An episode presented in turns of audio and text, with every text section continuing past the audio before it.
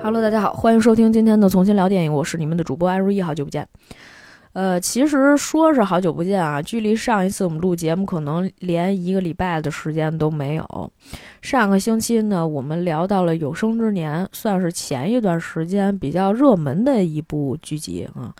呃，今天之所以这么快赶紧更新呢，是因为上周刚刚上了一部影片，最近呢它还有一些热度。当然，我们其实并不是为了说一定要蹭它的热度，而是当这个电影可能马上就要下映的时候呢，你也就无所谓这个电影到底在表达一些什么，或者是说我们是不是已经没有了这种再去跟其他的这些所谓什么营销号啊，以及公众号啊，他们去探讨一些问题的这么一个机会哈。所以呢，我们今天来聊一聊这么一部电影，它的名字呢叫做《二手杰作》。嗯，其实这部电影我知道的时间已经挺长的了哈。呃，我们先介绍一下这部片子的一个基本情况。作品呢是在二零二一年的五月底开机的，然后七月杀青，经过两年的时间，终于在二零二三年呢和观众见面了。这是导演王子昭的首部长片作品，出品公司呢是坏猴子影业，监制是宁浩，应该还有另外一位主演于和伟老师。然后这个戏比较值得大家去期待的呢，除了本身宁浩是监制以外呢，就是因为这部戏里面的两个主演还是比较受人关注的。一位呢是最近两年比较炙手可热的一位中年男演员，也就是刚刚我们说到的这个戏里面的其中一个监制啊，于和伟。于和伟呢，除了这个之前在《坚如磐石》里面有比较出色的表演之外呢，在前面之前好几年前吧，就还有一部戏啊，叫做《悬崖之上》，我相信大家也应该是看过的。在那部戏里面，其实，在开场的时候，我以为张艺谋老爷子的戏里面是吧？刚刚出场的人物，那一定应该是主角，是吧？不是朱亚文就是张译，两个人应该是男一号、男二号这么一个关系。结果后来我们才发现，几乎所有的这里面的重头戏全部放在了于和伟老师一个人的身上，因为他的这个人物里面其实是一个比较聚焦矛盾点的这么一个角色哈，非常非常的抓人，而且其实非常考验演员的演技。整体上来说。说呢，演员的表现呢，我是觉得那个戏里面比较中规中矩哈。然后呢，但是于和伟老师这两年呢，确实也是一直活跃在影坛上和综艺里，这点呢是他的人气给他带来了非常非常多的一些呃关注吧。另外一个呢，就是也算是影坛上面的一位，呃，新生代的演员啊，叫做郭麒麟啊，呃，相信大家应该对大林应该也不是特别陌生了啊。虽然他之前的几部作品里面还是会有一些。呃，相声表演的这种痕迹哈，但是在这部戏里面，因为他讲话的次数并不是很多，所以呢，其实展现起来还是 OK 的。只是他这个人物啊，可能会有一些问题，我们到后面再去聊。呃，首先呢，在 介绍这个剧情之前，我先说两个轶事哈，大家稍微放松一下，不要特别紧绷。呃，我那天去看这个片子的时候，应该是一个周六哈，也就是影片上映的第二天。然后那天晚上七点多吧，啊，六点多我就赶紧就赶到了，我还特别怕我晚点。我去了以后，发现我来早了，我说那我等一会儿吧。结果一会儿的检票员就在那个门口，在那喊说：“那七点零五分，观看二手操作的观众现在可以入场了。”我当时就想。我说怎么连检票员都不知道这个电影叫什么啊？确实是这个二手操作，咱们看看这个操作有多骚。我当时就觉得还蛮好笑的，呃，以至于后来我在跟朋友聊天的时候，一聊到这部戏的时候，我老想说这二手操作 是挺二手操作的啊，再看看怎么二手吧。这是其中一个意识，第二个意识是。就我们那个影厅啊，其实我也不说是哪个影院了，管的其实不是特别严，经常有那种别的厅的观众会偷摸溜到我们影厅里面来看戏。我那天坐在最后一排中间，我其实挺开心的，因为我发现最后一排吧根本一个人都没有，就是有一种俯瞰视角哈。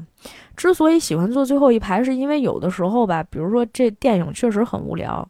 有时候会拿出来手机哈，稍微记一些东西啊，或者玩一会儿啊。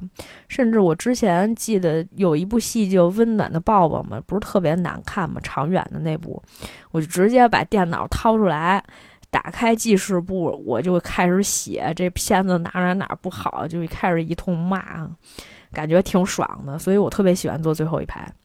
结果呢，就那天看电影的时候呢。最角上坐进来俩人，那俩人一看就不是这个影院里面的。你正常买票的话，你就不会选一个那个位置。如果你选了一个比较中间的位置，你就不可能靠边坐。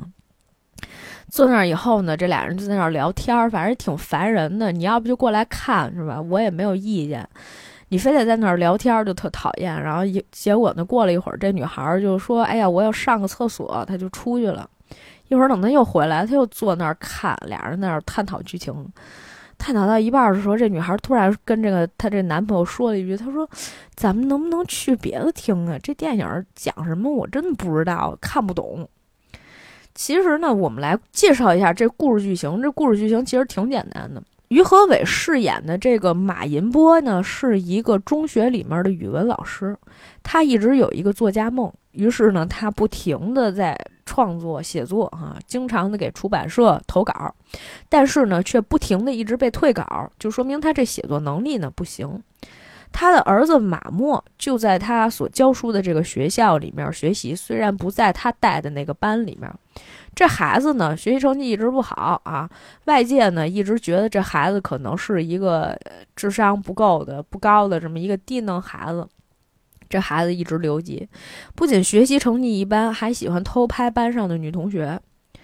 这事儿呢，就出在马默有一天啊，晚上他们班这女同学也是一个文学女青年哈，洗完澡之后呢，马默就一直尾随着这文学女青年。然后呢，人家上女生宿舍回了这个宿舍里面，在这窗户外面挂衣服。马莫呢就想去偷拍人家，于是呢就爬上了这个女生宿舍楼。结果呢，这外墙体吧肯定是不太结实，还是手没抓住，这孩子呢一下子就从女生宿舍楼上摔下来了。摔下来之后呢，学校就有了一种传闻啊，这孩子肯定是干什么不正当的猥琐的事儿了，才从女生宿舍楼上摔了下来。但是马银波呢不想。儿子马默因为这个事情呢，名节不保，于是乎呢，就以马默的名义写了一封遗书，大概意思就是说呢，我呢作为有志青年，是吧？我决定不活了，于是呢，想从这个女生宿舍楼上跳下来。啊，没想到呢，这个文笔还不错，大家觉得马默的文笔竟然这么成熟啊，运用的非常的好，于是乎呢，一下子就一举成名，甚至呢，让所有的人改变了他们对马默的看法。马默呢，那个时候还在昏迷当中，很有可能成为一个植物人儿。但是这个时候呢，啊，出版商也找过来了，是吧？学校也过来慰问了。马银波呢，觉得自己脸上增了不少的光，于是乎呢，他就假借着马默的名义，把自己写的文章当做是马默写的文章啊，出书啊，帮人家签名，甚至是在一个颁奖礼上面啊。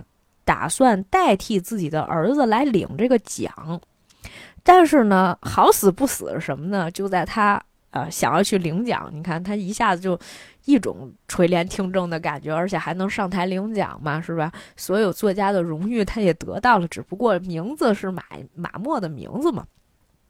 结果没想到呢，就在那一天，嗯，马莫呢就突然从这个医院里面醒过来了，而且人家现场直播这奖呢就颁给了马莫，马莫呢一头雾水，但是为了帮自己的父亲保密，马莫呢就什么也没有说，三缄其口，是吧？然后呢？这个时候，他们班上的这个女同学啊，文艺女青年，不仅不知道自己被偷拍了，甚至呢是对马默呢展现出了自己的一些好感啊，甚至是主动追求。你听听这戏啊，你品品。而同时呢，这个马银波呢，这个时候呢，想让马默再出第二本书、第三本书，都是以马默的名义把自己的文章发表出去。可是呢，这个时候马默就突然说自己要封笔了，在自己母亲的这个呃指使下，也不算指使吧，就授意之下，在直播当中说自己以后要专注于学习，专注于其他的事情，不再进行这个写作。因为呢，当时马默的母亲呢，一直觉得马银波呢不停的在说谎，是吧？一个谎后面接着更大的一个谎，就开始不停圆谎。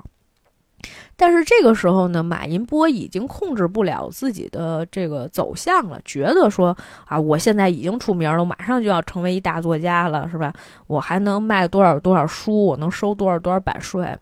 于是乎呢，他又跟出版商呢一块儿去谈，就说：“哎，我能不能继续出书？其实从前马默写的书就是我马银波写的。但是这个时候呢，不管是出版商也好，还是学校也好，大家都不相信这个事儿，大家就觉得这书呢就是马默出的，啊，以至于说，呃，马银波说的话呢，好像大家都不听啊，甚至是他觉得他自己是被污蔑了，你们怎么都不相信我说的话？”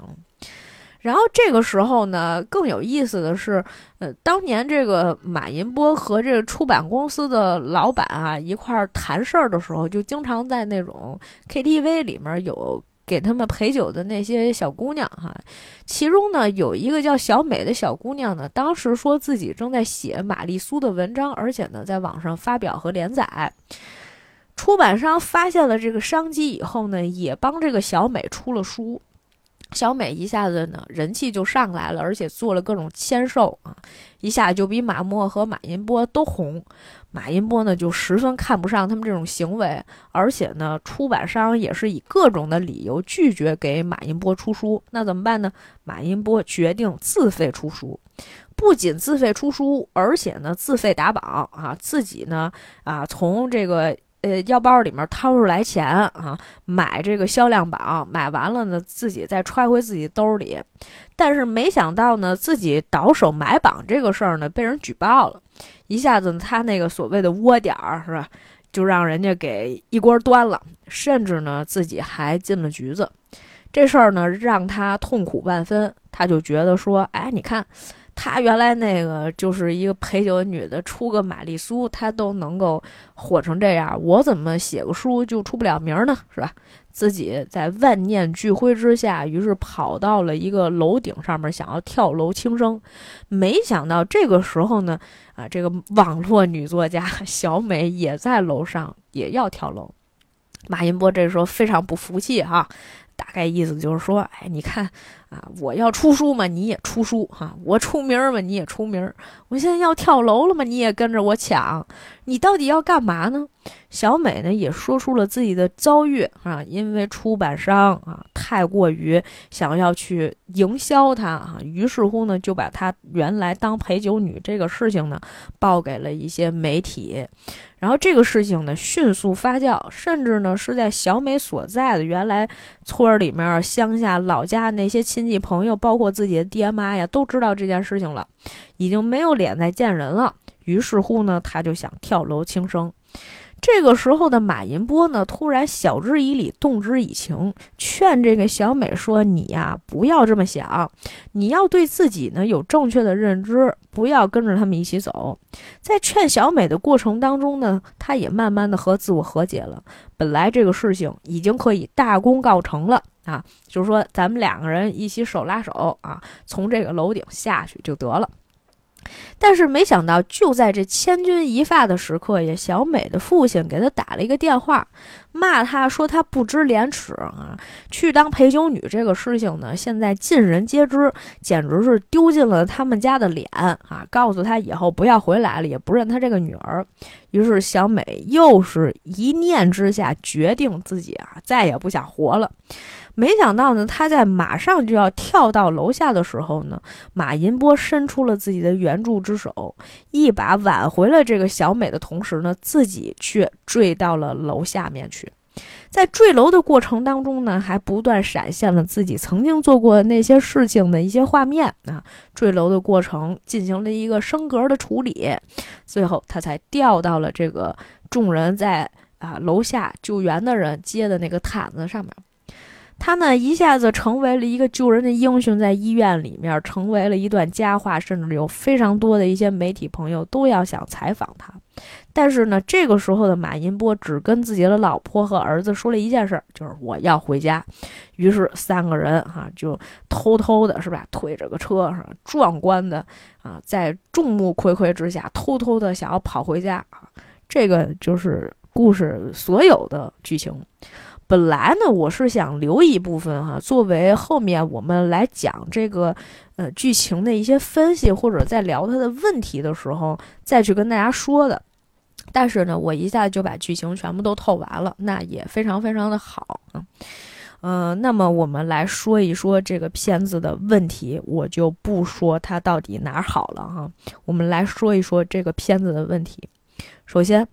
嗯，有一些人说这个片子里面呢，有一些宁浩的所谓黑色幽默的气质，这一点我是不敢苟同的。我们先来看一看啊，黑色幽默的定义是什么？我特意百度了一下，黑色幽默是一种荒诞的、变态的、病态的文学流派，把痛苦与欢笑、荒谬的事实与平静的不相称的反应。残忍与柔情并列在一起的喜剧，这是二十世纪六十年代美国重要的文学流派。首先，我们先不说这文学流派到底是什么样子，但是呢，你可以理解为，在这个作品里面，它一定是悲喜交加的。因为通常情况下，大家也都说过，喜剧的内核是悲剧，对吧？然后呢，这个黑色幽默某些某些程度上面吧，它还有非常多的一些讽刺的意味。因为喜剧哈，通常情况下不是歌颂就是讽刺。如果完全是歌颂，那么这个戏呢看点就少了，是吧？一定是要有讽刺的意味，而且呢，这里面会有非常多强烈的对比，是吧？他说了痛苦与欢笑，这样你才能让你的这个。呃，作品它更加有深度啊，荒谬的事实和平静的不相称的反应，就明明这个事儿吧，看上去无比无比的不靠谱啊，就就你妹离谱，但是哈，大家对这个事情都没有反应啊，这就是相当于我给了你一个非常悬浮的设定，但是所有人都拿这个事儿呢当做一个非常正常的事儿接受。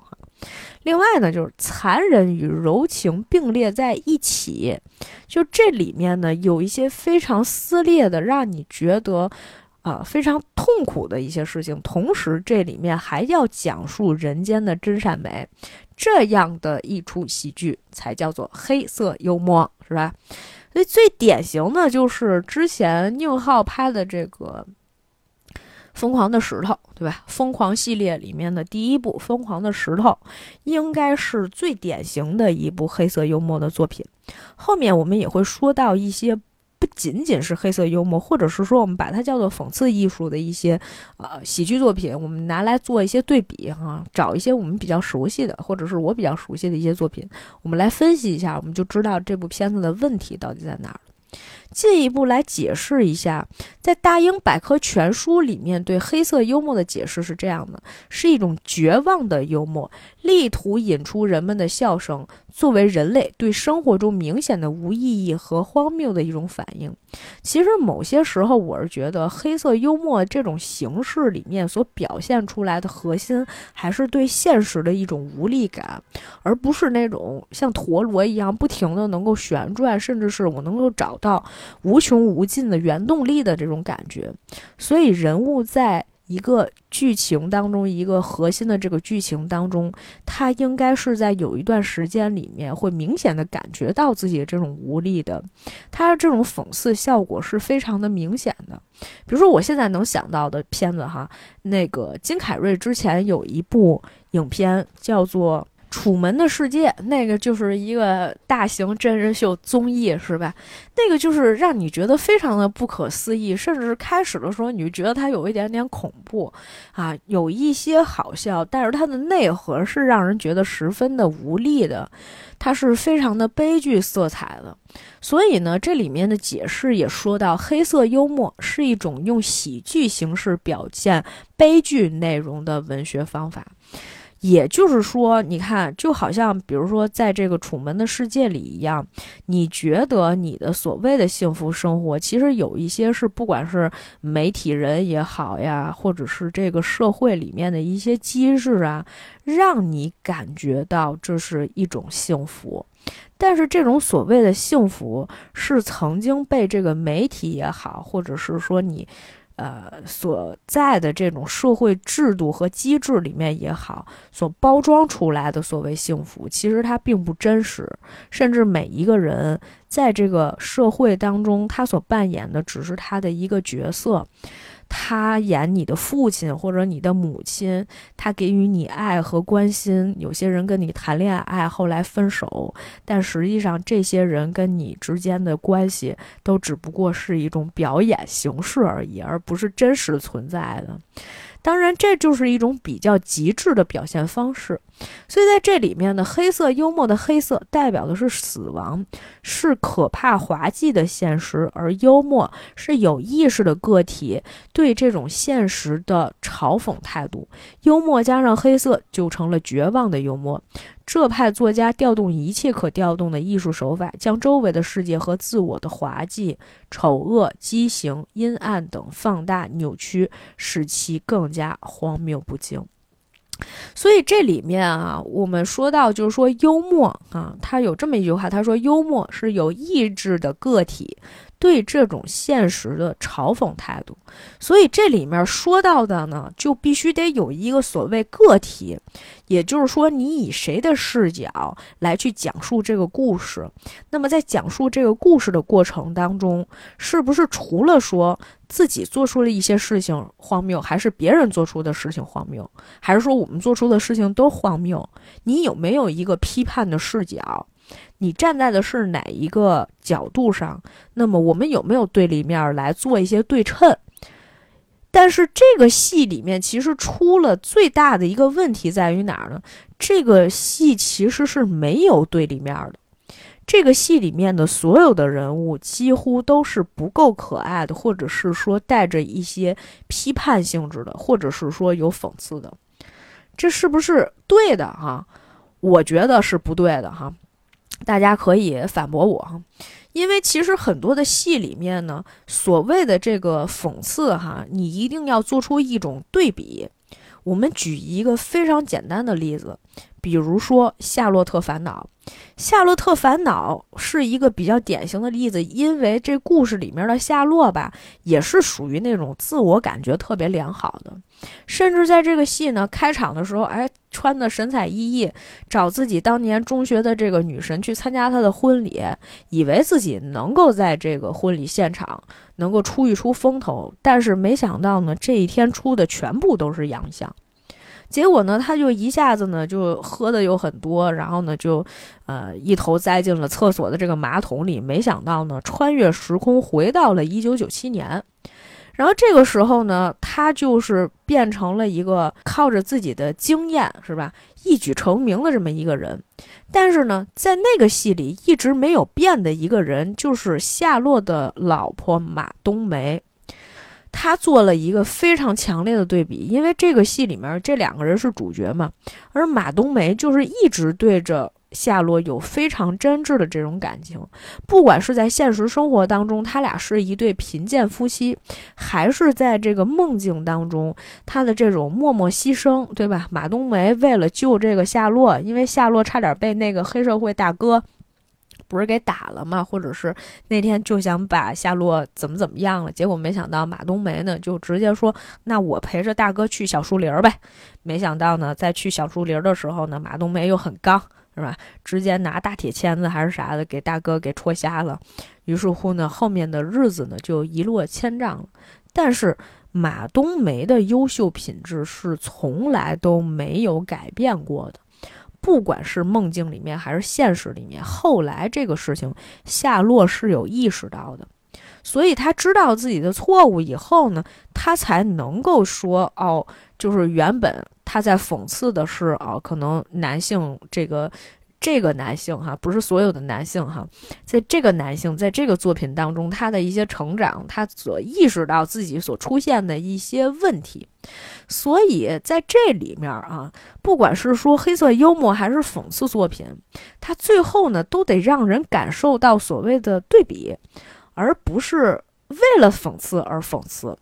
这个戏里面呢，就是说到二手杰作里面呢，不是说没有这么一个所谓的这个对立面，实际上是有对立面的，但是这个对立面的强度是不够的，因为它并不是一个主角角色。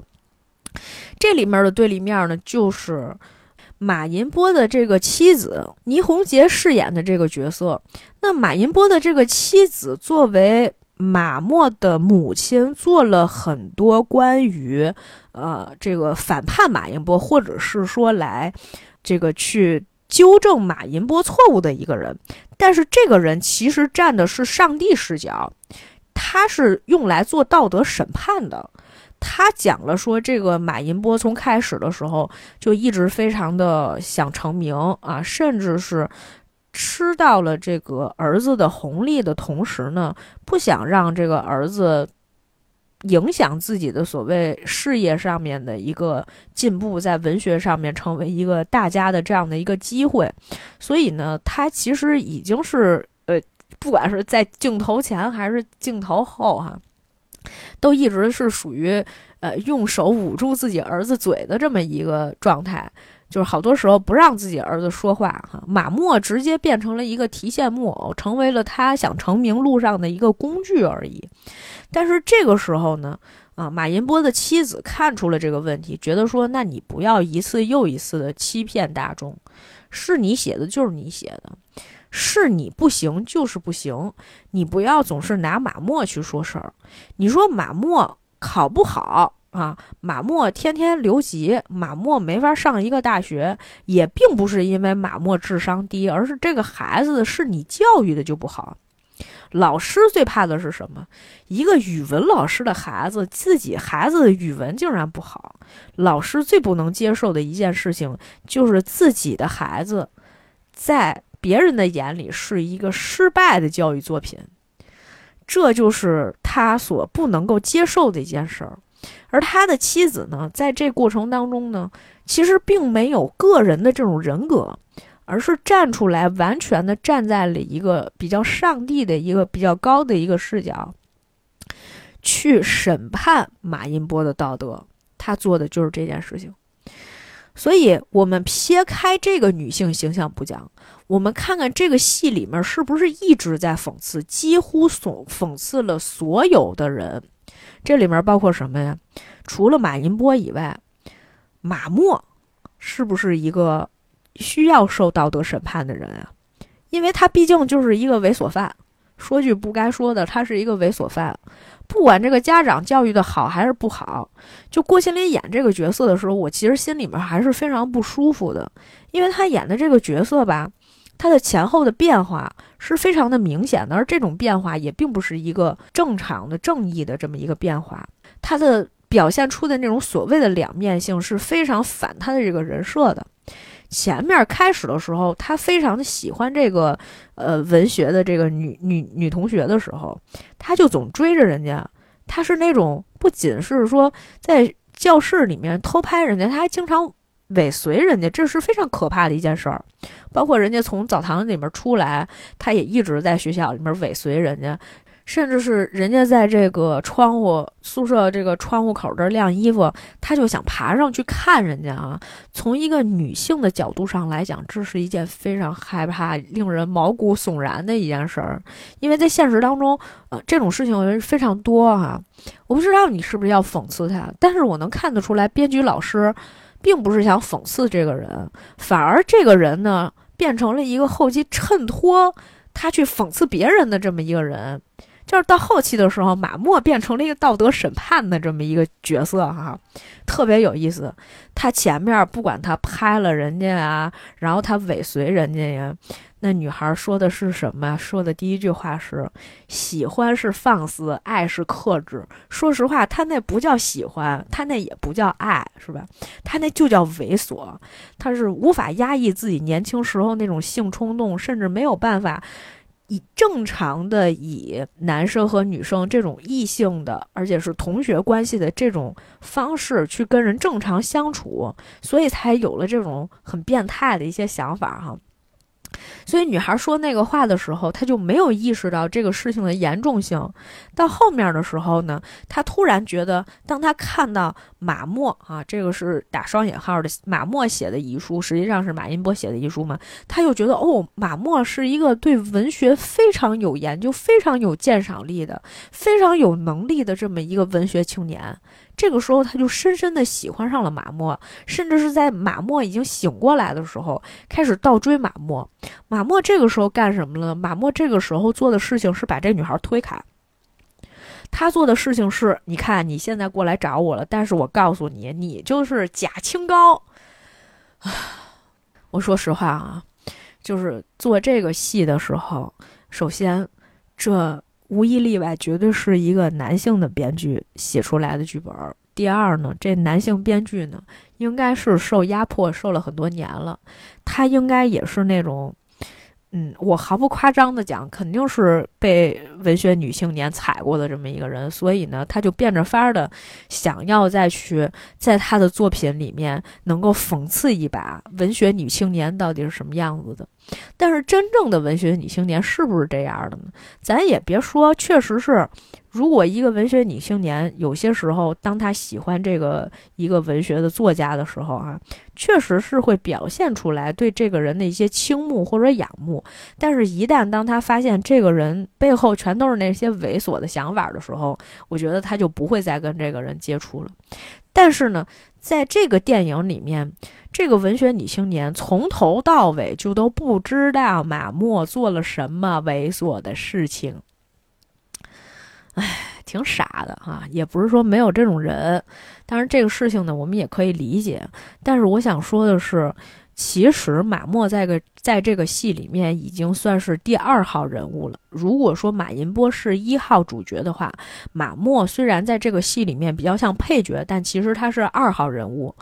那二号人物也应该是一个，要不然就是你你把他的。这个戏的重点应该放在这个一号人物之外，就是二号人物。那二号人物在干什么？二号人物在做其他人的批判，他自己本身受到批判了吗？他没有受到任何道德批判。在这个戏里面，咱先不先，咱先不说马银波这个角色有没有做这个道德上被批判的这件事情，因为你不管是不是讽刺，他在这个戏里面。做的不对的地方，有没有人批判他，或者是说有没有用更荒诞的剧情去展现这个人做的这件事情不对？没有，全程几乎没有对二号人物马默做的任何一个正面的批判，不管是他的母亲，还是他的女同学，还是周围所有的人，都没有对他做批判。所以这里面所有的人三观都是不正的啊，几乎都是不正的。这个所谓的这个讽刺也好，或者是批判也好，它是对所有人的讽刺。如果不存在一个所谓的对立面，也就是正面的形象，或者没有一个对比，那么在这个作品里面，它是相对来讲是不够完整的，是。没有办法，就是就是这戏里面所有人都看不清这现实到底是什么样子的，所以就相当于是一棍子打死了在场的所有的人。好，我们继续往后说哈，这里面除了想到了这个一号人物马银波肯定是有问题的，对吧？二号人物马默是有问题，但是没有人批判他。再有。就是比如说马默的语文老师啊，就是张子贤演的那个季老师。这个季老师从头到尾都是一个狗是吧？前面的时候怎么批评的马默，到后面他发现马默是一个作家的时候，他怎么就想把自己往上抬上去？就说马默是我教的，我不会不知道他的文学天赋有多少，都是我一直在指导他什么的。这些戏份不是说不可以，但是这个人物当中有闪光点吗？这个人物没有闪闪光点。这个戏呢，他就不能这么做，因为你这样的话，你批判的是整个在这个教育体系里面非常片面的去讲，不管是学校里面的校长也好，老师也好，同学也好，就是整个这个舆论场里面，因为他基本上拿学校当一个舆论场嘛，没有一个正面形象，没有，这学校里面一个好人都没有。他想做的这事儿呢，就是告诉你。这世上没有好人，一个都没有，是吧？到后面那出版商是吧，更是大坏蛋一个。先是说啊，唯利是图，知道你出的这个书能挣钱，那我就立马给你出这书，是吧？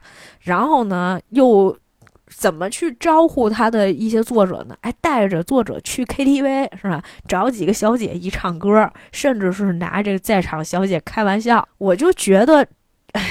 这事儿本来就挺低级的，虽然你是说你在讽刺哈，但是我说实话，就是咱这人物里面没有一个人物有闪光点，也是挺难做到的。我们还是回过头来说《夏洛特烦恼》，虽然这个戏也许不太好哈，也有它的很多问题，但是大家有没有想过，这个戏里面《夏洛特烦恼》里面前面出现那个王老师。经常收学生的小礼物，是吧？经常呢知道，哎，谁们家有钱，谁们家有势力，苟着点儿。校长来的时候，是吧？就忙前忙后，也非常的苟。这就是讽刺这个老师的地方。但是这个老师有闪光点吗？在马冬梅和夏洛第一次碰见那个黑道大哥啊，被打的不行的时候，是王老师伸出了援助之手，把那些。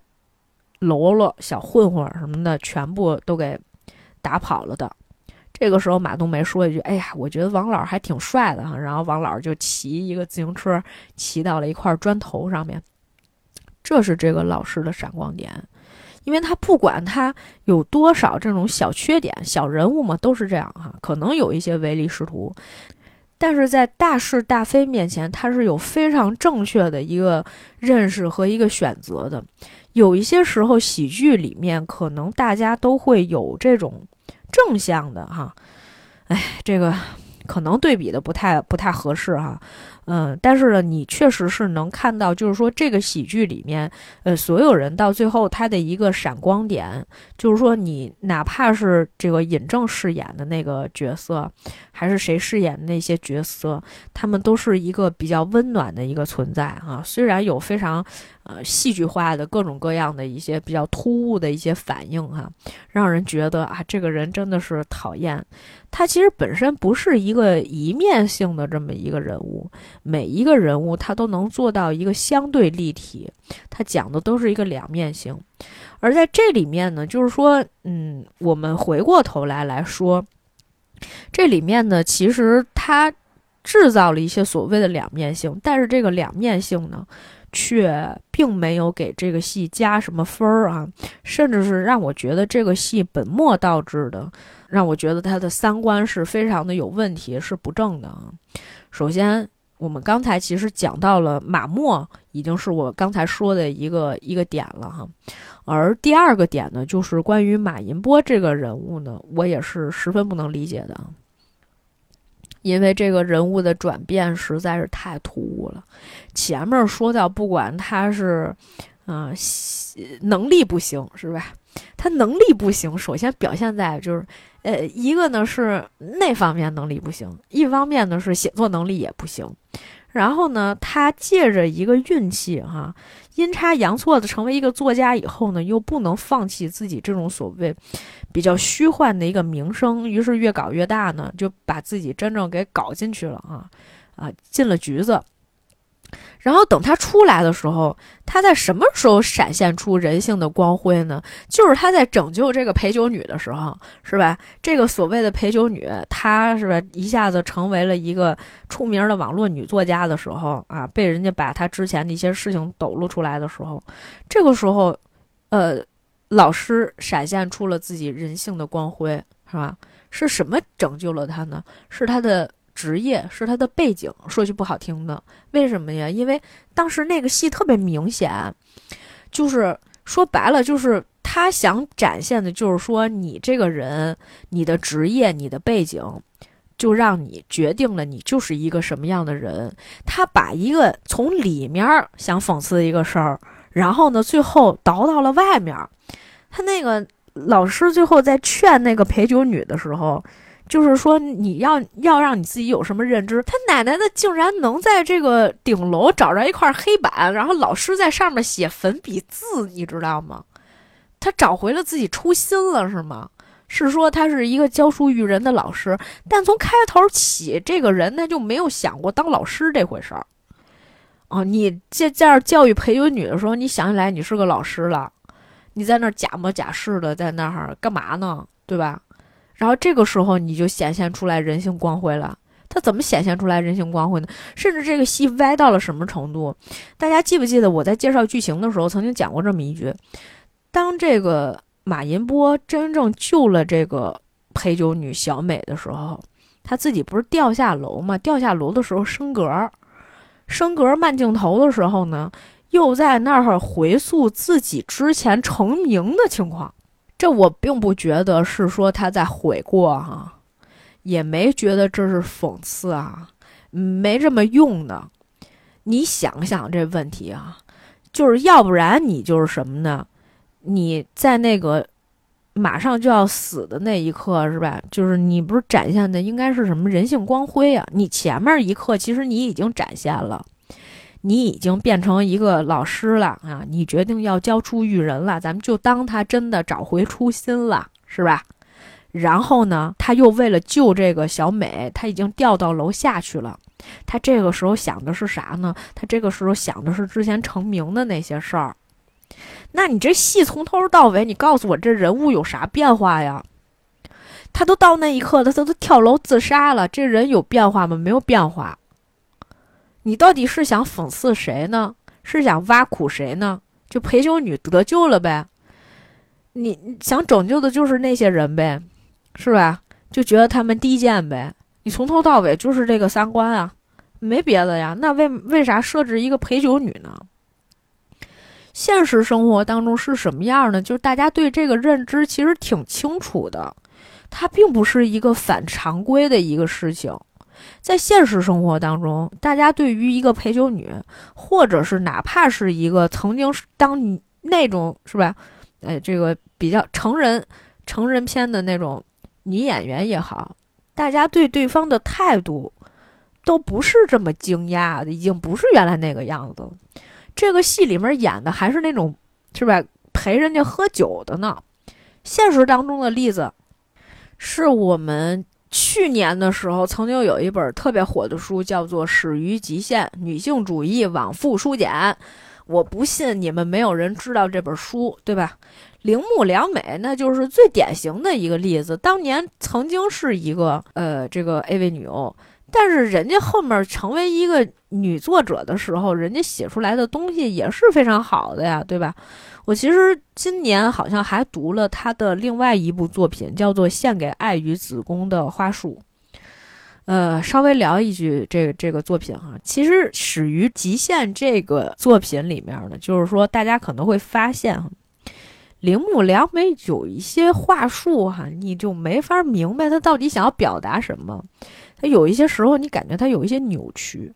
他的这种扭曲呢，其实是当他在面对一个真正的这种社会学的专家、女性主义的研究者这样的一个学术泰斗，是吧？可以算是泰斗了吧？这样的一个人物，他其实是有一些紧张的，甚至是他不想成为一个被研究的对象，所以有些时候呢，他一方面其实他有很多的一些困惑。他有很多一些没有解开的一些心结，其实是有的。但是呢，他在这样的一个学家或者一个前辈的面前，他又没有办法完全的展现出自己的那种困境，就仿佛有一些时候，他是在面对一个他的心理咨询师，但是他所有心理咨询的这个部分呢，会被所有的人看到。所以呢，他一直就是一方面呢，其实他是想提问的；另一方面，其实他某些程度有求助的这种心态，或者是说他想从上野千鹤子老师那里得到更多的一些解释和解答。而上野千鹤子呢，本身其实对他也很好奇，有些时候呢又不敢说不好意思说把很多的事情直接问他。所以两个人在这个写作的过程当中啊，在这个信件的这个往返的这个过程当中呢，确实是你会看到，呃，铃木良美有一些时候他就他就别扭，你知道吗？他就是拧巴，他就不明白。你一会儿觉得他要说这个，一会儿他觉得他要说那个，你不知道他要表述什么。但是如果你看《献给爱与子宫的花束》这本书里面，他讲了很多自己的一些经历，哈，这些经历呢，就像他的随笔一样，看上去就显得非常的自在啊，呃，也比较平实，讲了很多他和他朋友之间的关系，然后探讨了一些他觉得，呃，他跟男性、他跟异性之间的关系，他怎么去看待对方，或者是他怎么去认知这个两性关系，以及。讲了一些更加私密的关于他和他母亲的这个呃亲密关系是怎么样相处的，啊都讲了一些。其实呢，虽然在中文版里面哈，中文出版界里面，《献给爱与子宫的花束》呢要晚于《始于极限》，但是这个书呢，在他用原文写作的时候呢，出版的时间要比《始于极限》要早。所以你在这本书里面可能能更清晰地认识到一个呃，我觉得更加自我剖析的一个铃木良美。那所以我们回到这个话题上面来啊，我们刚才说到这个二手杰作的这个问题，就是你不能说你你这个观念就相当于你放在上个世纪八十年代哈。可能还能解释，嗯，甚至是那个时候，我们也不会，就是说，因为你曾经做过什么事情，而对这个人，就以后你做的任何一件事情，他不能翻篇了。本身这个观念就太过老套了，都三二零二年了，您还搞这个呢？所以，就是你到后期的时候，你也完全不能明白，说这个老师马银波他自我和解的点在哪儿呢？他通过这个劝说小美获得了自我和解的点在哪儿？就说你看看，他他一个小姐是吧？他都能够重新振作起来。我一个当老师的，我为什么振作不起来呢？是吗？是有这么一种身份上的优越感，还是说你自我认知里面的这种优越感呢？所以这种。优越感其实是骨子里面的，咱们都不探讨说这里面的这个女性形象是让人觉得多崩溃的一件事儿哈，都我都不想聊了，因为其实不管是男性还是女性，其实在这个戏里面大家都没得到什么好果子吃。但是真正得到好果子吃的呢，实际上就是马银波和马默父子这两个人啊。一个人成天想出名儿，然后想说谎，然后呢，就最后这个谎言被揭穿啊，又开始了这个，因为救了一个人，又一下子呢成为了事件的焦点。但是这个人的心态有发生过变化吗？没有。为什么说这个戏的三观是有问题的呢？是因为当你看完这个戏以后，真正应该得到批判和应该被审视的人都没有得到他们应该得到的这些批判和审视，没有。而且就是这个马银波干了这么多些事儿以后呢，他老婆也没有跟他离婚，是吧？还是坚定不移的站在他这边，甚至是他想回家，他就能这女的就能跟着他回家。实际上也是没有判断力的，没有人站在他的对立面上来对他进行这样的一番批评啊。然后呢，这个也没有什么所谓的，我觉得没有讽刺哈，因为。就是真正的讽刺，它的强度应该会比这个要更强一点，而且就是尤其是那种涉及到这个什么猥琐犯的这个事情啊，最后还能凭借这个作品差一点进了什么电影学院。我看那个空山老师的，就是最后的这个评论，大概是这个意思啊，因为我没有等到彩蛋，我就后来出来的时候出场了。我都走一半儿，我想，哎，我说那些观众怎么不走呢？是不是还有那个彩蛋？我是实在是觉得我我没法看下去了，我就挺生气的，所以我就直接出来了哈。呃，听说后面还有那么一段，那一段我觉得就更加的不可思议了，因为其实你放在现在的这样的一个社会背景下啊，这些事情，这些所谓的讽刺仍然是不合时宜的，我觉得。一方面呢，是不管是教书育人的老师，还是在学校的学生，哈，尤其是这些女学生，其实说白了，大家都比较像是弱势群体，大家都有各自的这种难处和困境，在这个戏里面是没有表现出来的。如果你想讽刺，那你一定也应该有一种善良的怜悯，这种怜悯就发生在你能看到每一个人在他的生活当中所遇到的困境。但是在这个戏里面，所谓的讽刺是呃一股脑的，是吧？这个完全的不听任何人的意见的这种，就是我一定要把你踩死的这种讽刺，是非常非常片面的。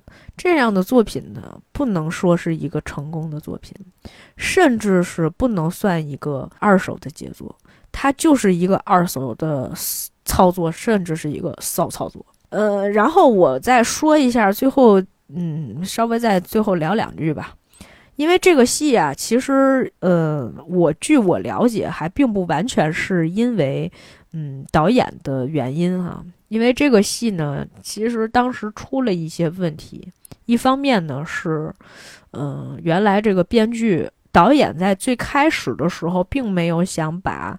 电影的主角定为一个语文老师和他的猥琐犯儿子，因为原本这个儿子只是真的意外摔了下来，儿子并不是一个猥琐犯，也没有要讽刺他的意思，而主要呢还是对这个父亲的讽刺，甚至是听说这个世界上最伟大的父亲，我没看啊，桃姐当时有说的，我只是引用哈。嗯，这个确实是也是没必要看。说那里面还有一些关于父爱的展现，至少这是我觉得，呃，作品里面对于世界上存在真善美这样的一种表达。但这个戏里面，我是觉得从头到尾，嗯，马银波就自己是吧？马莫就自己。马莫他妈就自己，所有人都是自己，都是一个独立个体，并不对其他的人产生怜悯或者关联，或者那种友爱，什么都没有情感。我觉得都没有，全部都是虚伪的。当然，你也可以说这是一种讽刺的这种艺术手法，但是呢，其实会让人觉得非常的不舒服，因为这里面其实没有你真正想要去赞扬的东西，全部都是一味的去讽刺。但是如果要真是讽刺呢，就夸张到一定程度哈。在这里面，我们推荐一个节目吧。说到这儿呢，应该推荐一个。蜜獾之书，秦总和北明老师他们曾经有过一期，在第二十三期里面介绍过童话大王郑渊洁老师的一部作品，叫做《飞马牌汽车》。那这个作品挺有意思的啊！大家如果不想去看原著的话，可以听一听他们聊的这一期节目。那确实是一个非常讽刺，但他讽刺的是制度，并不是人。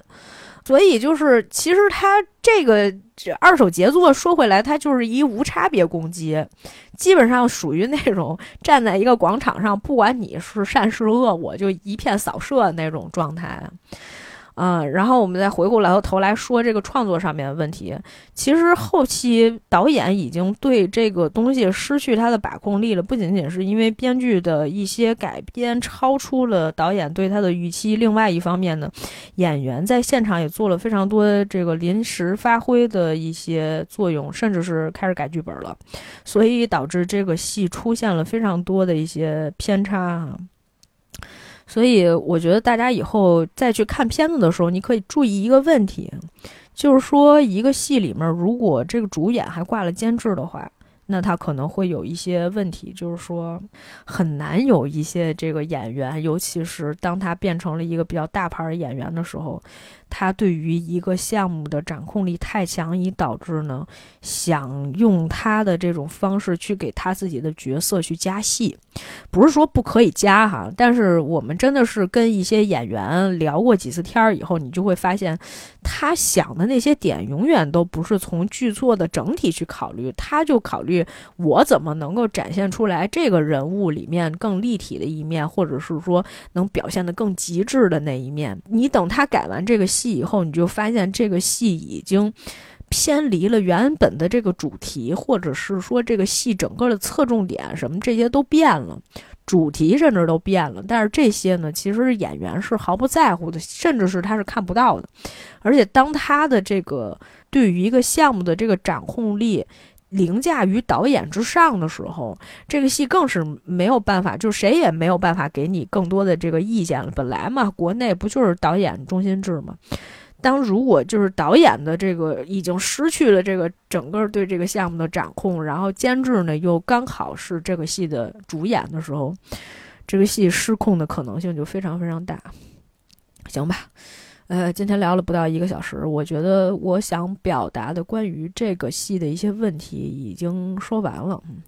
嗯，新导演呢，确实可能会经历一个比较艰难的、痛苦的这么一个过程哈。嗯，这个作品虽然说可能有一些失控的部分，但是呢，导演也应该要负上一定的责任。呃，大家都不容易，是吧？这个我们也能明白，也确实有过那种，是吧？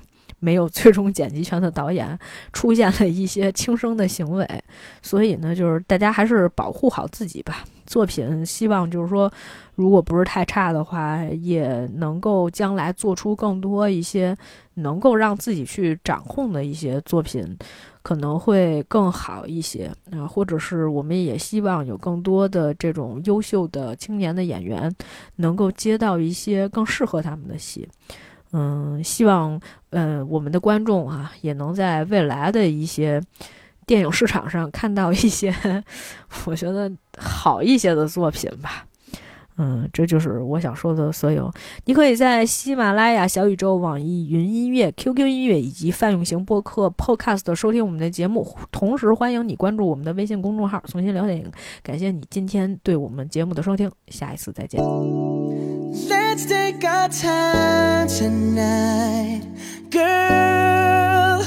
Above us, all the stars are watching. There's no place I'd rather be in this world. Your eyes are where I'm lost in. Underneath the chandelier,